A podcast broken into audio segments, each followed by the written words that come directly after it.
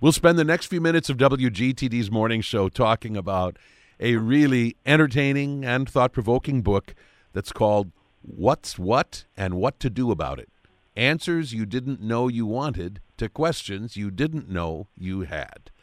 This book is uh, the creation of one Steve Adams uh, under the pseudonym of Waldo Mellon. And uh, Steve Adams uh, is an experienced screenwriter and uh, to some mm-hmm. extent a frustrated screenwriter who has uh, mm-hmm. uh, taken to a mm-hmm. very different kind of writing with this particular book published by Seven Stories Press, in which he delves into a wide array of different questions and topics and issues related to life, the world around us, how we see the world, how we see ourselves, and uh, some of the questions uh, approached are actually quite profound and serious, but uh, all of them done with a really lovely light touch. And, uh, and in almost every instance, uh, we are given a, a, very different, refreshing sort of take on uh, maybe time worn questions that we have uh, pondered many, many times before. Uh, it's a really, really great book. I've enjoyed reading it so much, and I'm excited for this opportunity to speak with the author, Steve Adams. Under the pseudonym of Waldo Mellon, we welcome you to the morning show. Um, Greg, that was a breathtakingly um, lovely introduction, and I'm so grateful for the um, the attention you're paying to this uh, crazy little book. Before we talk about the book, I do want to talk for just a little bit about the fact that you have spent so much of your life and paid the bills for the most part as a screenwriter, and uh, yeah. and even have had several of, of your screenplays transformed into film so you've enjoyed some success as a screenwriter, but but in some respects you've also experienced some frustration with kind of the genre itself. Tell us a little bit more about writing screenplays, being a screenwriter, and why your soul was kind of crying out to maybe do a different kind of writing this time around. Um, I'm a very slow writer, um, and uh, so it takes me a long time to write a screenplay. And um, the first screenplay of mine that got uh, a lot of attention uh, was a, a screenplay called Envy, and it was made into a movie with it had big stars and it Jack Black and Ben Stiller and Chris Walken. And Barry Levinson directed the thing. And I must say I loved the screenplay, but I did not like the movie and I had not seen that movie uh, since the first time I I watched it. It was just a, a painful experience, and that was followed up by uh, two other produced screenplays of mine that uh, in, which, in, in which I had the same experience. I I was really proud of the screenplay, but in the, the in in collaborating with these other um, good-hearted, wonderful people, something from my point of view, was lost. And uh, those, so I've had three screenplays produced, and, and they're screenplays that I feel apologetic for because they they're, they're just not what what I had hoped for, and that's you know on one hand it it paid for the the life that I've lived and it's to I'm living where I want to live and I'm looking out the window of where I got married and I have two grown children, and so it's been a wonderful life. But as you as you suggested, I'm uh, I'm unhappy about the uh, the trail, the creative trail I've I've left behind, and so um, I think that frustration accounts for uh, wanting to do wanting wanting to uh, find fun once again in writing, mm. and and and and stumbling across this idea you know, what if I wrote a fake advice column? and that seemed uh, fertile with with comedy, which is which is what I, I'm comfortable writing. And the more I more I uh, sunk into this, the more I did it. A fake advice column written by a fake advice columnist, guy named Waldo Mellon, me, and now I had the opportunity to have all these fake fake letter writers write uh, ask this guy Waldo Mellon questions which I in fact ask myself. So it was a, it was a writer's dream come true that I could be funny, but at the same time um, answer serious questions. Hmm. I did read or hear you say in talking about your life as a screenwriter for kind of all the frustrations that have been part of it that uh, you yeah. say the writing of screenplays uh, has been for you a terrific teacher. What are the most important things you've taken away from your career as a screenwriter, and and especially how did that serve you in writing your new book, What's What, and what to do about it? It made me it made me aware of uh, from the start what my um, what my strength is because uh, as a young guy, you set out, you well, I'll write a screenplay, and you get the form down, and you set out writing screenplays according to the confines of the form. And what I really found great pleasure in uh, was dialogue, creating characters that um, talk to each other, a, a, reality. Um, it wasn't farcical, but it was real. And within that reality, um, I would write a screenplay which was generated by my life experience, the things that I was uh, was was going through in my life. I had, I had no appetite for um, research, and so everything I've I've ever written has come from uh, my assessment of what's true. And I, I, I think the writing of screenplays uh, mostly um, taught, taught me that I love character. I don't, I don't feel strong in storytelling, but I do feel strong in um, um, funny characters who are rooted in in reality. And so um, this book, this little book, began as an experiment, and the more I the more I did it, uh, the more fun the more fun I was having, and uh, I must say I'm I'm delighted with it, with this book. I'm surprised by how much I um, I, love it. Hmm. One other question, a little aside of the book itself, and then I promise we'll start digging into what's what and what to do about it. You feel uh, free uh, to wander anywhere. you mentioned okay. in your biography that you lost your your parents when you were quite young, and went yes. to live with a relative, and uh, yes. uh, those relatives uh, were the the Vonnegut's, and uh, and I wanted to ask you about Jane and Kurt Vonnegut because I actually recently recorded an interview with uh, their son Mark, who is a doctor and has written a memoir about his life as a doctor. So I just have to take this opportunity to ask what it was like to be raised by the Vonneguts. You you hint that oh. it explains a lot about who you are and how you see the world. I think uh, more than that particular experience, particularly for me, um, it, it wasn't so much that uh, Kurt that it was Kurt Vonnegut, but it was um, the time when my parents died. I was 11 years old. I had three brothers, and um, my parents died uh, two days apart. And so uh, you wake up from that, and there's relatives uh, in your house um, taking care of uh, these orphaned children.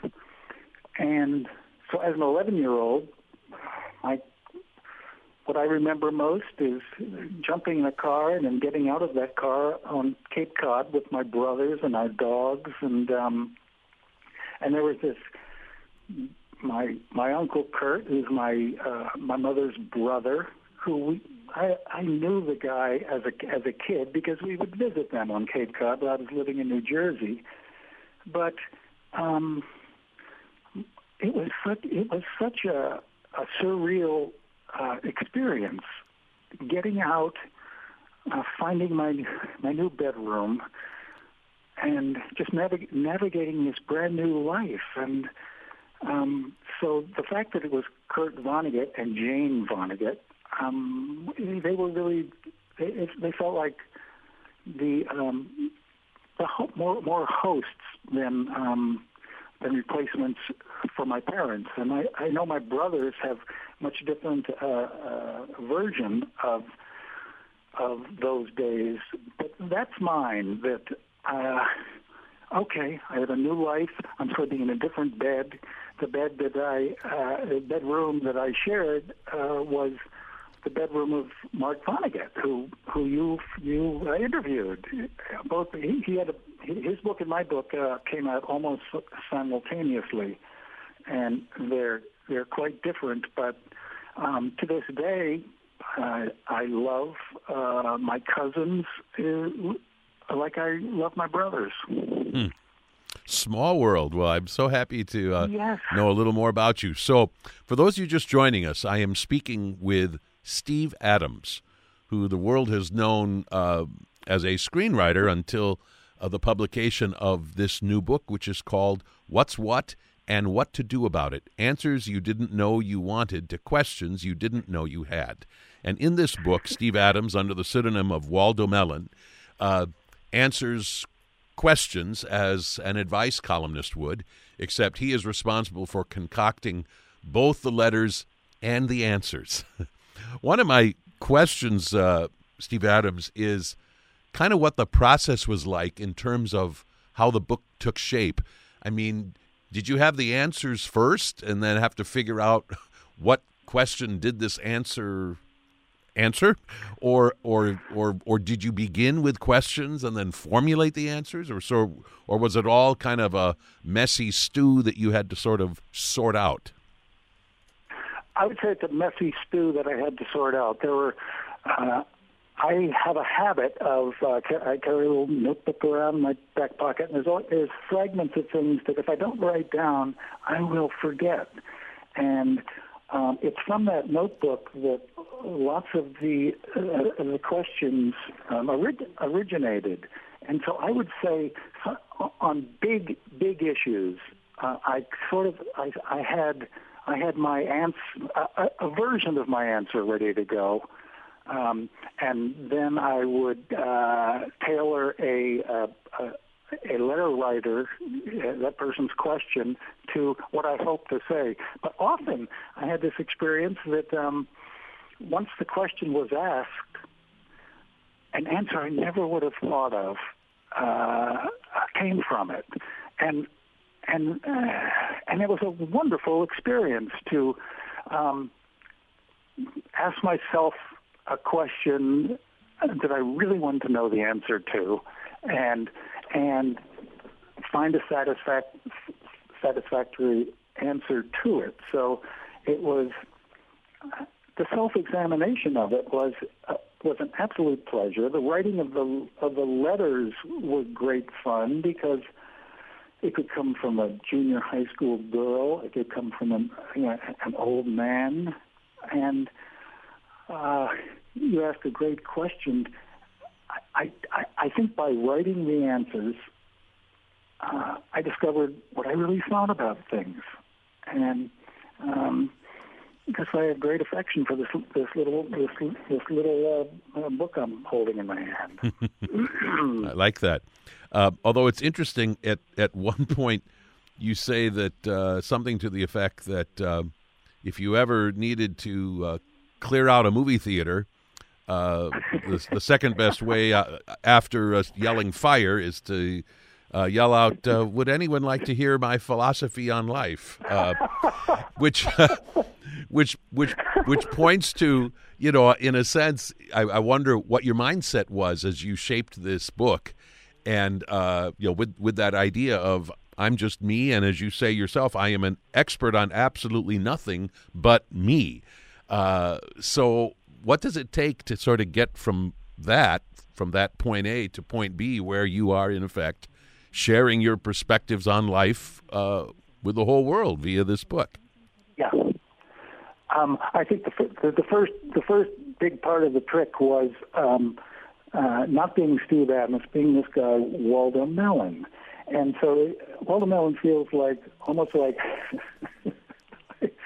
I'm the ventriloquist. Steve Adams is the ventriloquist, and I've got this guy, uh, Waldo Mellon, sitting on my knee, and I make I, I ask the questions, and uh, Waldo Mellon, not me, um, uh, gives the answers, and so it it kind of deflects the uh, the, the notion that oh, this guy Steve Adams, who's not a psychoanalyst, he's he's not a professor, he's he's a comedy writer. Why should I? Um, I listen to what this guy says about import, important issues. And by having Waldo Mellon, who um, I think of Waldo Mellon as uh, myself in a terrific mood, and I when when he's giving advice, it's it's much more uh, confident. It's much more. Um, it has much more of a playfulness um, than I feel that I do when people ask me um, serious questions. I feel uh, I feel slightly apologetic about the fact that all I really know about is me, and uh, in the shape of this, this advice advice column, me is plenty, and so um, I'm going to stick with it for a while. I, I, I like I like this I like this little uh, charade. Right. Let's talk a little bit more about uh, your pseudonym Waldo Mellon, which also, in a sense, is something of an alter ego for you. Uh, I mean that that has uh, that that you have shared with the world on on certain occasions uh, while yes. while uh, ridiculously garbed. But let's start with first of all the name, where that pseudonym or nickname comes from. If I remember correctly, it you were nicknamed that by a friend uh, many years ago. Yes, um, I was in a in college. I was in a, a, a rock band, a you know a bunch of clumsy amateurs with instruments who, who would play uh, at fraternity parties. And so while we weren't we weren't terrifically good, we were, we had a lot of fun, and people could see that we were having a lot of fun. And our lead singer was a guy who. Um, I, I, had never met a personality like this. He was fun. He was funny. He was filled with energy, and he gave us all uh, fa- fun fake names: uh, Mort Philpod, uh, or- Orville McCorkle, and I was uh, Waldo Mellon. And 35 years ago, this uh, beautiful guy killed himself. And the name Waldo Mellon, I kind of tucked it away for um, for when I wanted to uh, bring him bring him out. And we we uh, this house that I'm sitting in, I look out in the yard. We used to have these uh, a talent show every August, and neighbors and friends would come and and uh, and and sit out there in lawn chairs and blankets. And I'd become this guy, Waldo Mellon. I, I I dressed up in a crazy outfit. I had lightning bolts uh, painted onto my leotard. and I was the MC. And there was something very freeing about being that goofball and the name, oh, with the name Waldo Mellon. I, did I guess? Did I guess? Um, be, became useful once again uh, when I when I wanted to create a fake um, uh, you know, a, a, a, a fake advice uh, columnist. And so I think I know that that's that's that's where it came from. We're speaking with Steve Adams, who, under the pseudonym Waldo Mellon, has uh, given the world a really interesting book called What's What and What to Do About It Answers You Didn't Know You Wanted to Questions You Didn't Know You Had. And uh, there are a lot of different chapters in this book touching on all kinds of things from from uh, marriage to love to luck to fighting to uh, horrors to crying to opinions to decisions, on and on and on. And it's just such an entertaining book, uh, start to finish. You begin in a really interesting place by uh, sharing with us a word that you have coined, and that word is voocule, uh, spelled V O O C U L E which, uh, in a nutshell, I think you would define as one's bubble of life. Uh, tell our listeners more about this idea of the voocule and why you wanted to start your book there. Um, it's a hard it's a hard concept to to talk about without actually um, reading it. I, I, feel I feel clumsy talking about it. If feel free if you want to if you want to read uh, at least a portion of that, I think that would be great. I thought this was a really interesting part of the book.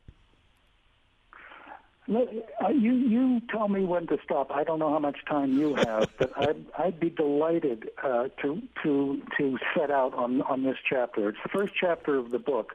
Um, all all of the chapters uh, are in that uh, advice column form. There's a uh, except for this one. Um, there's a letter written to me and then to Waldo, and then Waldo answers it. But here here is the uh, first chapter of the book which does not start with a letter. It's a brand new word. Before we get to the real heart of this book, to the letters, I want to introduce to you a brand new word. This brand new word is voocule. Here's how it's pronounced. Vu rhymes with boo. Cule rhymes with mule. Voocule. Say it a few times. Voocule. Voocule. Voocule. I'm hoping that the word will become as much a part of your vocabulary as the word soul. Like your soul, your voocule is a tough butterfly to net. It cannot be seen or touched or even located. Every living thing has its own voocule, plants included. Your vucule is your bubble, your bubble of life. What's inside? You. The totality of you.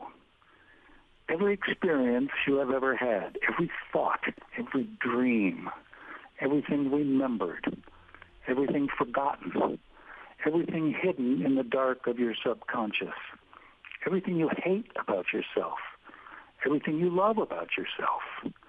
And here's a very interesting fact. Every voocule is exactly the same size.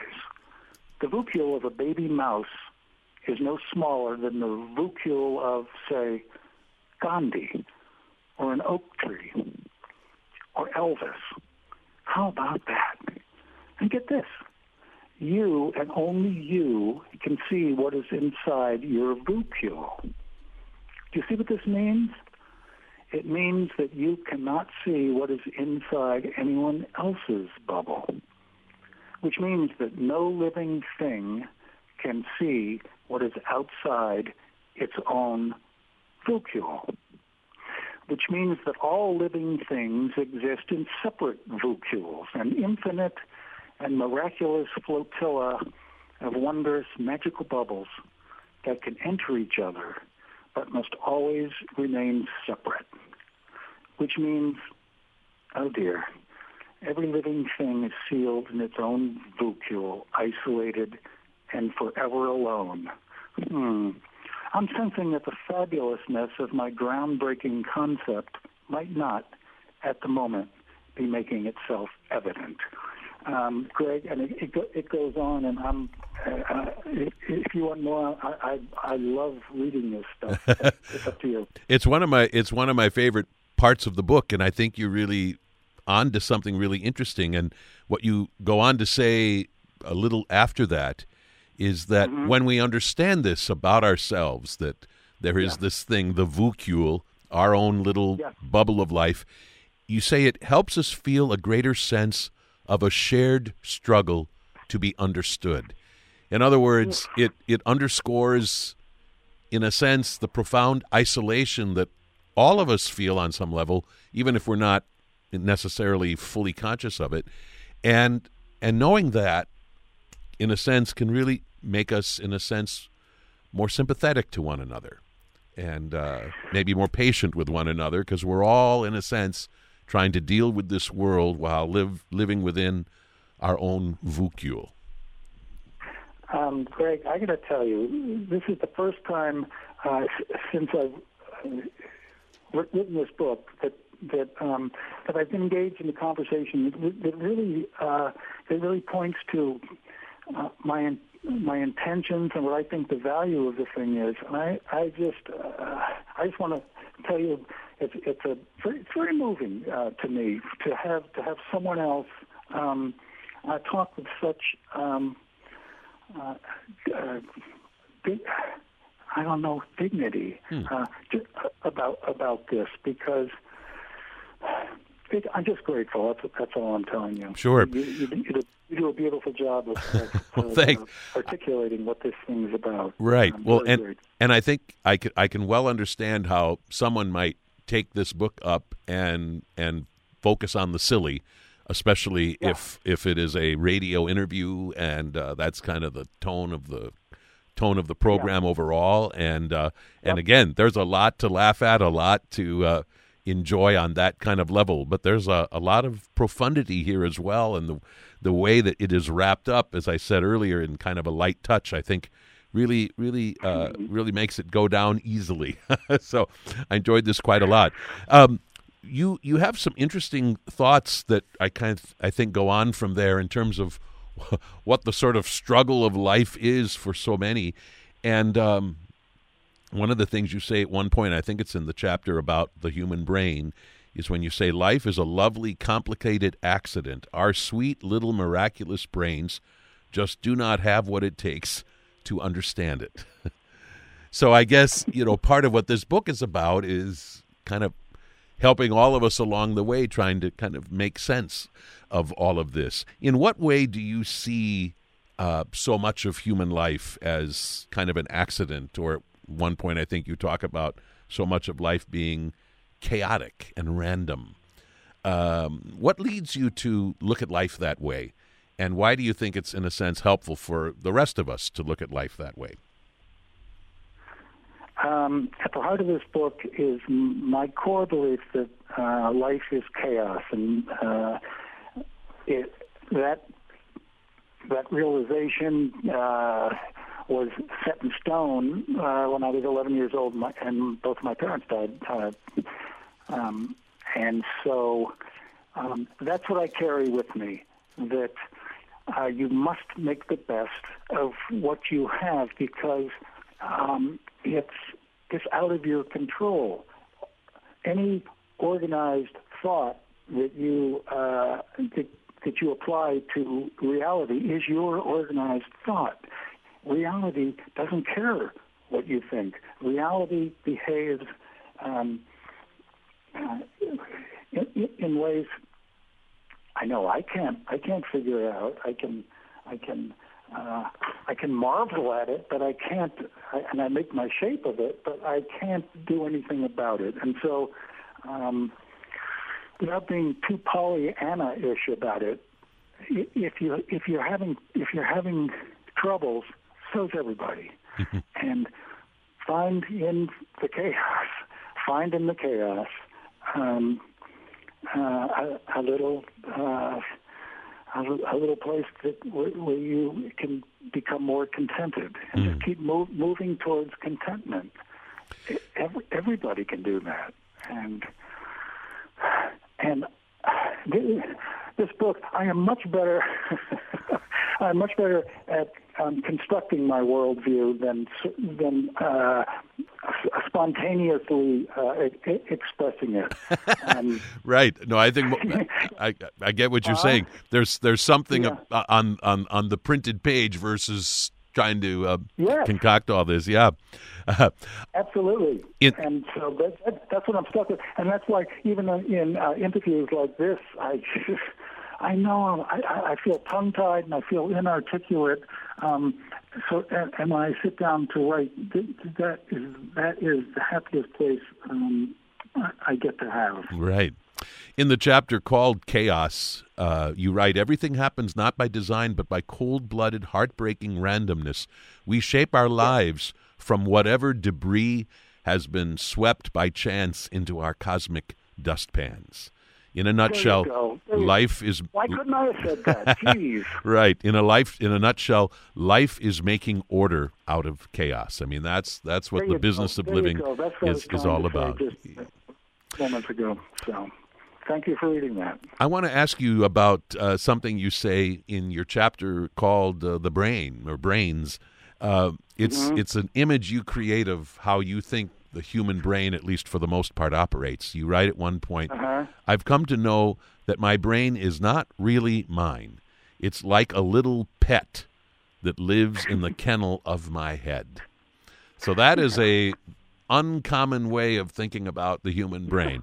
Um, so how does that help help you kind of make sense of yourself in the world by thinking of, of the brain in that way? In what way is the brain like a little pet living in the kennel of our head? Um, it, it, it's on display right now.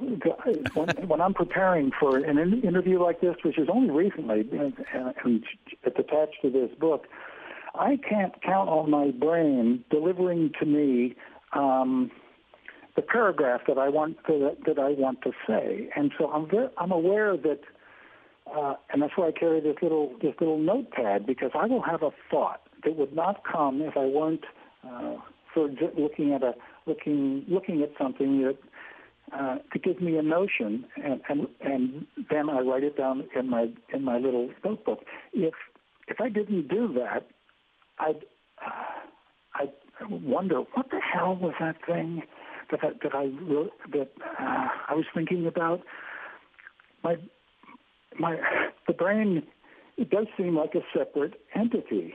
Um, uh, think think about when you um, you know you prepare for a play, you learn all of these these lines. How is that done? How do you you have to tell your brain that okay now look this time we're memorizing stuff okay get the memory, get the memorizing uh, feature going. It's it, it, it's just such it, it is such a mysterious glob up in the in your, up in your head, and it just seems to have a life of its own. At least mine does. And um, when I hear people uh, on the radio. Um, uh, answering questions in full paragraphs and uh, zigzagging here and there, I am in awe because my brain can't do that. And um, so it just, the notion of uh, uh, a little pitch in your head that, that, that, you know, you say, okay, go, go on, go in and, and bring me out this idea. And it, it goes in, it'll bring out the, the idea you want, or it won't because – it can't find it. It can't. You're looking for a word and you can't retrieve it, and so it just seems like okay, brain. Uh, how about letting me go to sleep? Can we do that? um, and so it, it, it really, it, that's the way it, that's the way it feels with me. And my brother, my my oldest brother, uh, uh, has had a stroke, and but it's a it's a it's an interesting stroke. He um, he can he can uh, he, he can write, but he cannot read, and hmm. he's trying to he tries to write things which he can do, but then he can't read what he has written, and that that you know that's his own uh, special stroke some little thing in his brain um, got clogged up, and he can't. He can yes, he can. He can uh, write, but he can't read. What?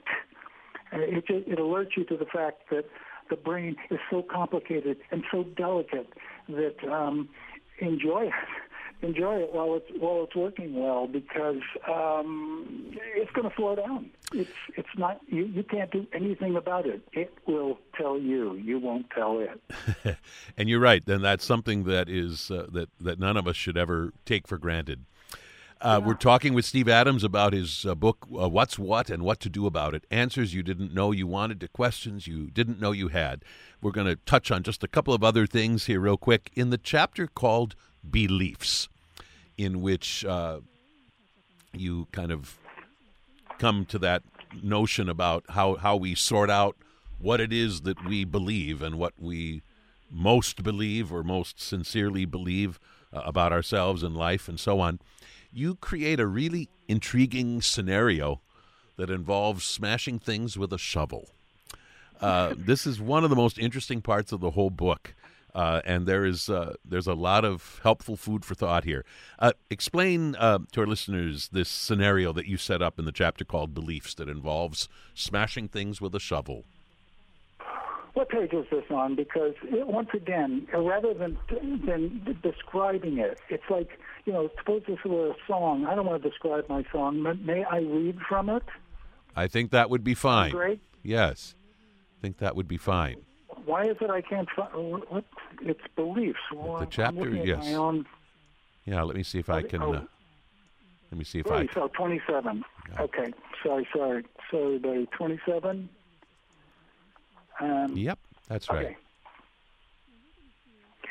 Um, so this this uh, very arrogant guy has written a letter to to Waldo, uh, saying he owns six six different homes in di- different time zones, and he can glance at any page in a telephone directory and recite names in alphabetical order. He's got a sharp mind.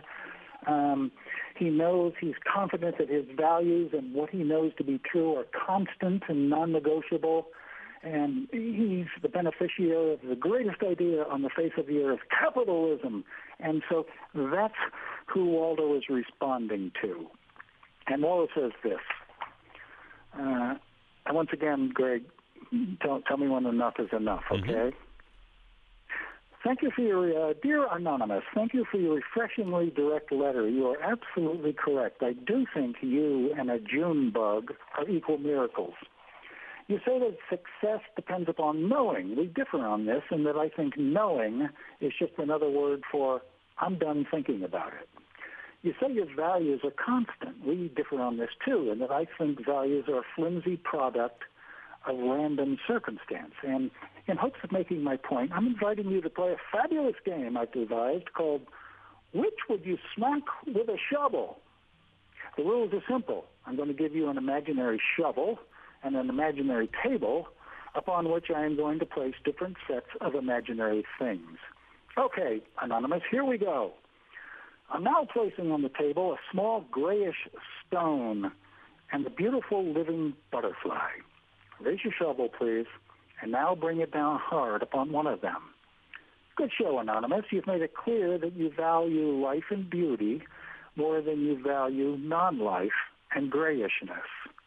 Okay, let's brush the bits of the stone off the table. And next to the same beautiful butterfly, let's place another small stone, much like the last one, but shaped, when viewed from a particular angle, angle like a lopsided heart. This stone belonged to your great-grandfather. It was given to him by your great-grandmother, who found it one clear summer day when they were courting. And until his death, your great-grandfather kept that stone in the right front pocket of his trousers, rubbing it with his thumb whenever he needed soothing. Okay. Raise your shovel, please, Anonymous, and bring it down hard upon just one imaginary object. Oof. Sorry, butterfly. So much for beauty and life. But hooray for sentimental value. Okay, let's sponge the residual dust of the butter of the beautiful butterfly off the table and replace it next to your great grandpa's stone with another lump of stuff also found in the ground. It's a diamond. I have no idea how much it's worth. Okay, Anonymous, raise your shovel and now please smack one of the two imaginary objects on the table. Well, I know you're a smart guy when it comes to money, Anonymous, and so I'm guessing that you brought the shovel down on your great grandpa's stone just in case the diamond is worth a lot. And I have wonderful imaginary news for you. The imaginary diamond is real. In fact, it has been assessed by imaginary licensed gem brokers at over $750,000. Great going. Good judgment. You own that diamond now. Okay. Now on the table, I'm placing your fabulous diamond and an ima- imaginary mongrel dog donated by your local ASPCA. And under the drum roll of an imaginary professional drummer, please raise your shovel and do your thing. Well, as we wrap the poor imaginary Poochie in a sheet, I must deliver to you some disturbing news. The imaginary licensed gem brokers were crooks. they made off with the real diamond and in its place put a chunk of well-cut glass. I don't blame you, Anonymous, for hurling your imaginary shovel into the imaginary bushes. Shall I continue? Mm. I think we get the gist of of this uh, of this experiment. So, good, good. Okay. So so this is a so this is a an experiment to help sort out what it is that we most value, and I think part of the point you're making is that uh, what we value most is not a simple matter, and sometimes what we end up valuing uh, in terms of something over something else, sometimes there are some surprises there. Absolutely. You know, what you consider to be yours um, becomes special. You, you pick out you pick out uh, earrings for your partner, and and suddenly those earrings are are of all the billions of earrings, those are the special ones, and it's all just in your your your, your head. And so, I guess that's that's that's you know you're making sense out of out of out of the chaos, and, and it, it, it calms you down. Mm. Well, you go on to explore all kinds of of other uh, intriguing topics and issues uh, in, in in in very very intriguing fashion. Towards the very beginning of the book, you say that you really hope that people will read this book over a period of time in short bursts rather than sitting down and digesting it in one sitting. Uh, why do you think it's better to read the book in this fashion, kind of slapdash fashion, a little bit now, a little bit later, a little bit yeah. after that? Um, I think uh, when you get when you get any book, um, this is this is different. This is this is not a novel, but novels, short story books, um, they teach you they teach you to turn the page uh, quickly because if the novel is is written well, that's what it that's what you want to do. You want to go you want to find out more and more about this person you're you're just learning about, or about the situation, uh, the problem that this person has to uh, resolve. In in this particular book, it takes the shape of an advice column, and so each chapter uh, presents itself kind of like um, music on a record album. Uh, you go from one cut to the next cut to the next cut. There's no relationship between um, between. Uh, there's very little relationship between one chapter and the next.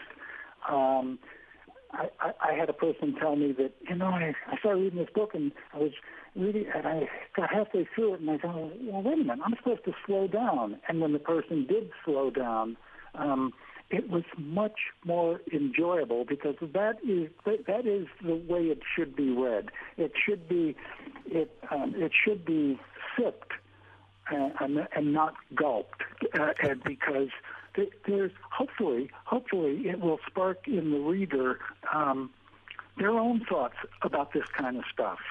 And by either disagreeing with me or agreeing strongly or having some questions, it, it will it, it will sharpen uh, the opinion of the reader, not necessarily to my point of view, but to a point of view. And so, um,